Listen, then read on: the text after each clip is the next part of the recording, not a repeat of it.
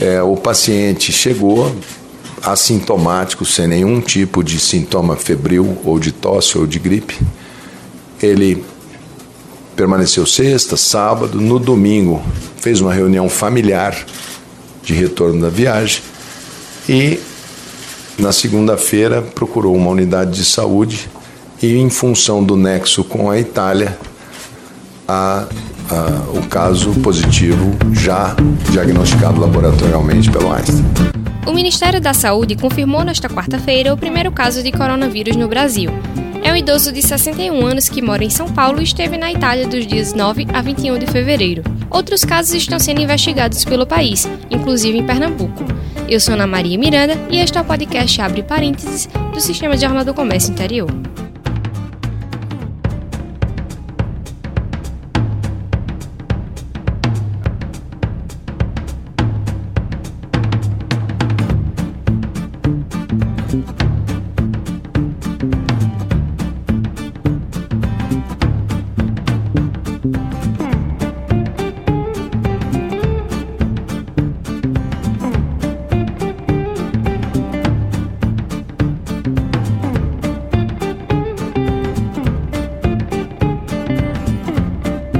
Coronavírus não sai do noticiário desde o final de 2019 e agora vai voltar com força por causa do, da confirmação do primeiro caso de coronavírus no Brasil. Como a gente falou no início, é um idoso de 61 anos que mora em São Paulo e que viajou para a Itália agora em fevereiro. E depois que ele voltou de viagem, começou a apresentar alguns sintomas e foi atendido no Hospital Israelita Albert Einstein na última segunda-feira.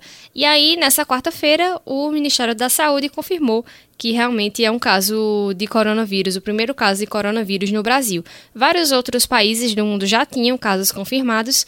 O Brasil é o primeiro da América Latina a registrar, com a certeza dos exames, o, a presença do coronavírus. E esse paciente, ele esteve na região da Lombardia, que fica no norte da Itália, a área do país que está concentrando mais suspeitas de coronavírus, já teve até mortes por lá. E aí ele desembarcou na última sexta-feira em São Paulo, da semana passada, sexta-feira de carnaval, e ele estava com sintomas como febre, tosse seca, de garganta e coriza, que são compatíveis com a suspeita do coronavírus.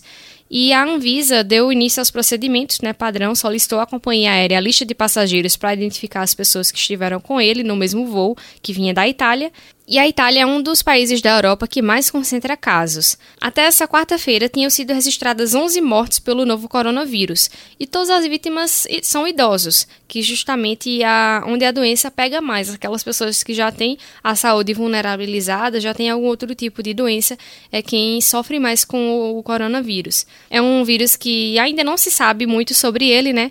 Mas que já foi percebido isso que os idosos estão mais vulneráveis a ela e o número de contágios na região da Itália subiu para mais de 350. Os órgãos de saúde lá do país já aconselharam, inclusive, as pessoas a ficarem em casa.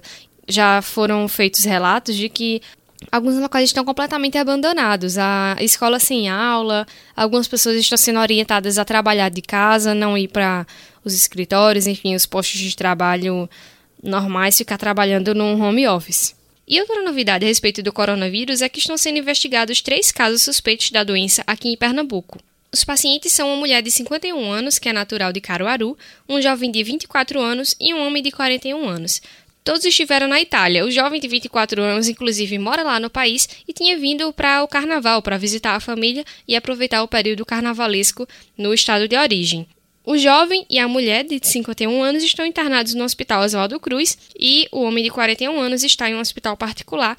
A gente ouviu o secretário estadual de saúde, André Longo, que falou à imprensa sobre esses casos suspeitos. Vamos ouvir. É, já foram colhidos os exames né, desses pacientes. A gente tem uma expectativa de que até a sexta-feira a gente possa ter o resultado para fazer o descarte ou a confirmação de casos. Lembrando que no Brasil a grande maioria dos casos tem sido descartados, né, são 59 casos descartados e apenas um caso confirmado em São Paulo.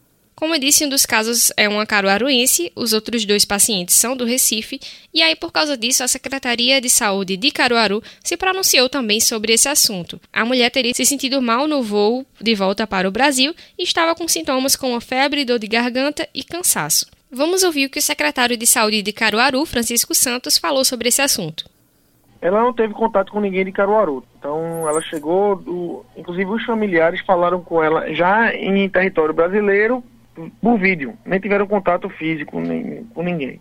Então ela está em isolamento. O que é interessante desse também da, do coronavírus é, é, é, o mesmo caso, ou muito parecido com o que a gente teve do H1N1. A gente teve H1N1, a gente também teve da gripe suína, onde as pessoas começaram a se cuidar mais. Começaram a ficar mais atentas às viroses, começaram a limpar melhor as mãos, começaram. Que na verdade o que a gente tem que fazer, isso tem que ser feito o tempo todo, mas a gente esquece. E quando a gente começa a ter esses cuidados, ah, o risco de transmissão de qualquer virose cai muito, entendeu?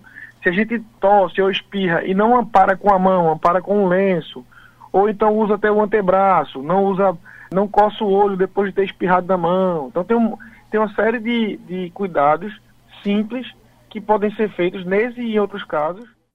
Pois é, não precisa de alarde. Tem muita gente, inclusive, correndo para as farmácias aqui de Caruaru, procurando máscaras, procurando álcool em gel, mas não precisa desse desespero. Tem algumas medidas que podem ser tomadas para evitar, para prevenir, pegar tanto o coronavírus como outras doenças respiratórias e daqui a pouco a gente vai trazer aqui.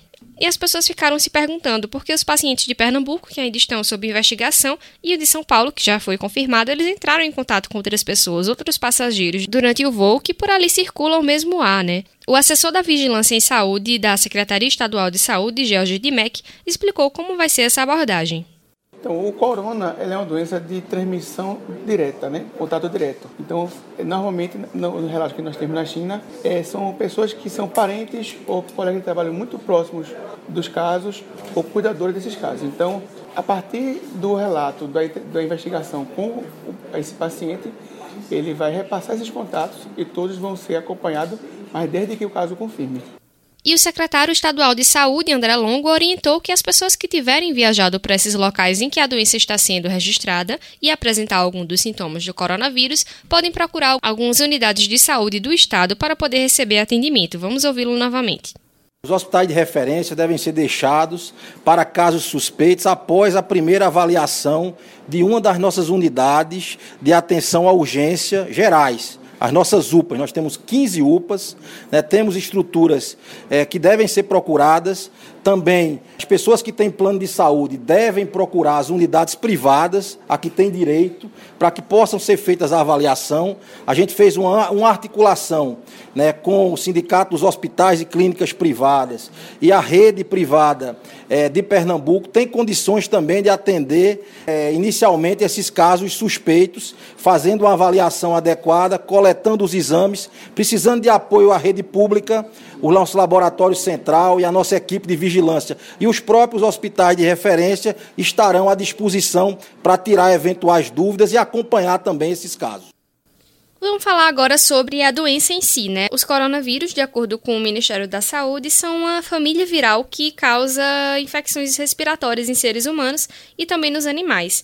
Nos humanos, os vírus provocam doenças respiratórias no trato respiratório superior e causam infecções leves ou moderadas no trato respiratório superior, com uma duração curta, no caso, como uma gripe que dura cerca de uma semana. E os sintomas podem incluir febre, dor de garganta e coriza.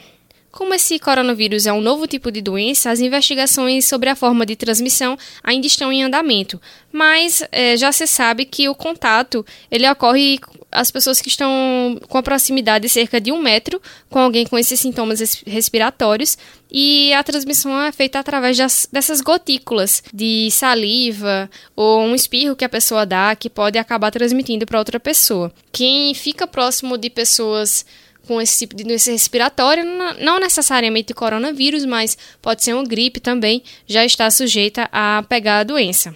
E essas doenças desse tipo, né, que podem ser transmitidas através da saliva, alguns vírus eles são têm o contágio mais alto, como o sarampo, que é uma doença mais antiga, e enquanto outros são menos, mas ainda não está muito claro qual é a, o potencial de transmissão do coronavírus de pessoa para pessoa. Mas de toda forma, a gente sabe que a transmissão é pelo ar ou pelo contato pessoal com as secreções contaminadas, como as gotículas de saliva, o espirro, a tosse, o catarro, e o contato pessoal mais próximo, como um aperto de mão ou um toque, também através de contato com objetos ou superfícies contaminadas. Por exemplo, uma pessoa contaminada está próximo de alguém que está saudável e aí ela espirra, essa, esse espirro, essa secreção do espirro acaba caindo na mesa ou numa cadeira, aquelas gotinhas que a gente nem percebe e aí depois alguém passa a mão ou outra parte do corpo e esfrega os olhos com a mão e aí isso pode acabar infectando a pessoa que está saudável.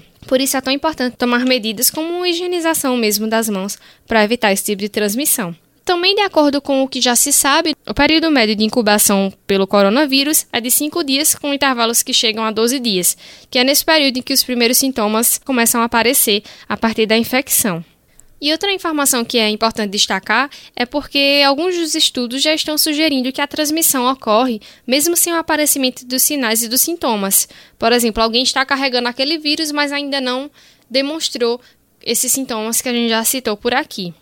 Vamos agora falar sobre a prevenção, né? O, o que as pessoas estão mais alarmadas é porque algumas não sabem como prevenir e não sabem que às vezes algumas atitudes simples podem ajudar na forma da prevenção. A gente sabe que, apesar de ainda não ter nenhum motivo para alarme, ninguém vai arriscar, né? Então é melhor realmente prestar atenção nessas dicas que podem servir para prevenir até outras doenças que não o coronavírus.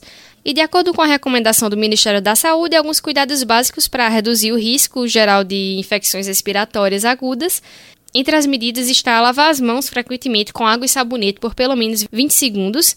Então, se não tiver água e sabonete, deve-se usar um desinfetante para as mãos à base de álcool. E aí tem que ser aquela lavagem bem completa mesmo.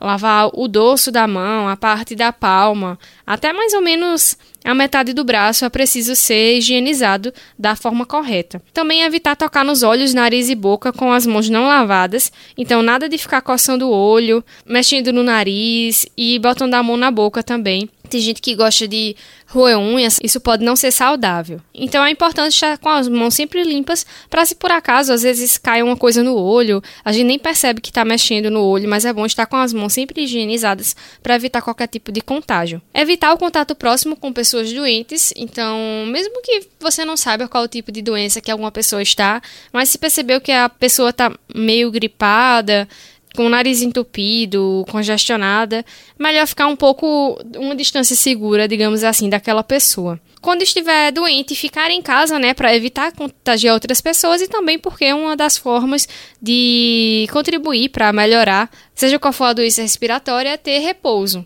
Se você já estiver infectado com algum tipo de doença respiratória, é importante cobrir a boca e o nariz ao tossir ou espirrar com um lenço de papel e depois, claro, jogar esse lenço no lixo. Outra dica é limpar e desinfetar objetos e superfícies tocados com frequência. Por exemplo, uma mesa em que a pessoa se senta para comer. Já com relação aos profissionais de saúde que lidam ali com várias pessoas doentes, com várias doenças diferentes, eles precisam utilizar algumas medidas de precaução padrão de contato com as gotículas, como a máscara cirúrgica, luva, avental não estéreo e óculos de proteção. São algumas dicas que não são difíceis de ser cumpridas, mas podem ajudar bastante no momento de prevenir-se contra o coronavírus e outras doenças. É isso, nossa ideia foi justamente fazer um resumo geral sobre o coronavírus no Brasil e também no mundo e atualizar você sobre os casos que estão sendo investigados também aqui em Pernambuco. Para saber outras notícias sobre o coronavírus, você pode acessar o nosso portal ne10interior.com.br e também ficar ligado aqui no podcast Abre Parênteses.